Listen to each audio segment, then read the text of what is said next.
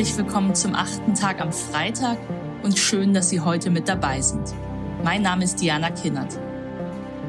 Als ich klein war, ein Kind, war eine meiner Lieblingsbeschäftigungen das Spiel mit dem Spieleteppich. Eine sehr einfache Stadt, Schule, Rathaus, Schwimmbad, Krankenhaus, Polizei und Park auf einem Teppich. Ich bin mit Spielzeugautos die Straßen abgefahren, habe meine Lego- und Playmobil-Figuren ins Krankenhaus gebracht und habe meine Ich-Figur morgens vor dem Kindergarten auch im Kindergarten auf dem Teppich abgestellt. Nur, um sie mittags nach dem Kindergarten wieder dort abzuholen. Ich habe mich sehr früh für die Konzeption von Städten begeistert.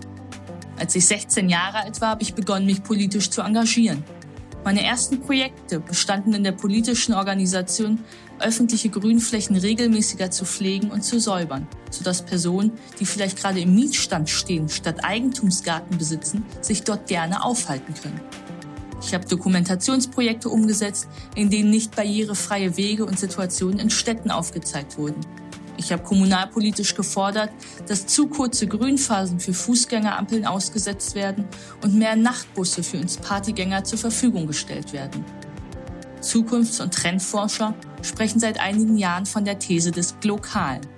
Wir werden zwar alle globaler, wirklich gestalten und verantworten wollen wir jedoch dezidiert das Lokale, die direkte und unmittelbare Umgebung. Michael Frank Manager bei der Deutschen Telekom und verantwortlich für Smart City, ist der Mann, wenn es um Verbesserung dieser direkten und unmittelbaren Umgebung geht. Mit digitaler Vernetzung, Datenlese und Analyse sind so einige Dinge vorstellbar geworden. Eine Stadt der ultimativen Sicherheit, des immerzu fließenden, niemals stauenden Verkehrs, nachhaltiger Technologie bis hin zu Klimaneutralität, Autarkie in Ernährungsfragen, effizienter Energiewirtschaft was nicht nur vorstellbar geworden ist unter dem Begriff Smart City, sondern woran die Deutsche Telekom und Pioniere der Stadt von morgen schon heute arbeiten. Das erzählt Ihnen jetzt Michael Frank im achten Tag am Freitag. Viel Spaß!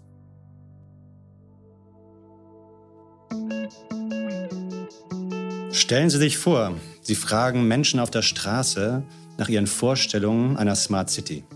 Wahrscheinlich könnten nur wenige etwas mit dem Begriff Smart im Zusammenhang mit einer Stadt anfangen. Smart ist ja heute vieles. Das Handy, der Fernseher, Häuser, Wohnungen. Aber was soll Intelligenz mit einer Stadt zu tun haben? Unter einer Stadt der Zukunft stellen sich die meisten Menschen eher eine lebenswerte, moderne Stadt in ca. 20, 30 Jahren vor. Autos fahren autonom, Magnetbahnen bringen die Menschen geräuschlos durch die Städte oder als kühne Vision, Transportflugzeuge fliegen an Wolkenkratzern vorbei. Und grün sollten sie natürlich auch alle sein. Mit begrünten Fassaden, mit wunderschönen Gartenanlagen und Plätzen. Nicht fehlen dürfen tolle Geschäfte und Cafés für ein geselliges Miteinander. Kurz, pulsierende Innenstädte. Nun fragen Sie sich hier, wer spricht zu Ihnen? Mein Name ist Michael Frank. Ich kümmere mich bei der Deutschen Telekom um ein Themenfeld, das Sie vielleicht nicht direkt mit diesem Unternehmen in Verbindung bringen, nämlich Smart City. Ich freue mich, heute Abend meine Gedanken für ein lebenswertes Umfeld mit Ihnen teilen zu dürfen, denn darum geht es bei einer Smart City. Die Stadt der Zukunft kennen wir aus Literatur und Film. Das Bundesinstitut für Bau, Stadt und Raumforschung hat daher mal vor einigen Jahren eine Science-Fiction-Studie beauftragt.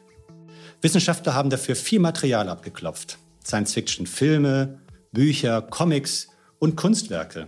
Sie suchten Ideen für Mobilität, Architektur, städtische Räume und Infrastruktur.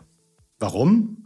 In einem Beitrag in der Welt sagte damals der Stadt- und Regionalplaner Stefan Güntner, aus Science Fiction könnte die städtische Politik durchaus Hinweise auf Chancen und Risiken für die Gesellschaft von morgen ableiten.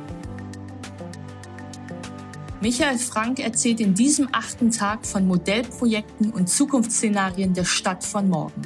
Ob künstliche Intelligenz im Bürgeramt, Kopfsalate vom Rathausdach oder mehr Busse bei Regen. Vorstellbar und sogar schon umgesetzt ist so einiges. Wollen Sie diese Folge in ganzer Länge hören? Werden Sie Mitglied in unserer Pioneer-Familie und hören Sie den achten Tag in der Pioneer-App oder auf pioneer.de. Ich würde mich freuen.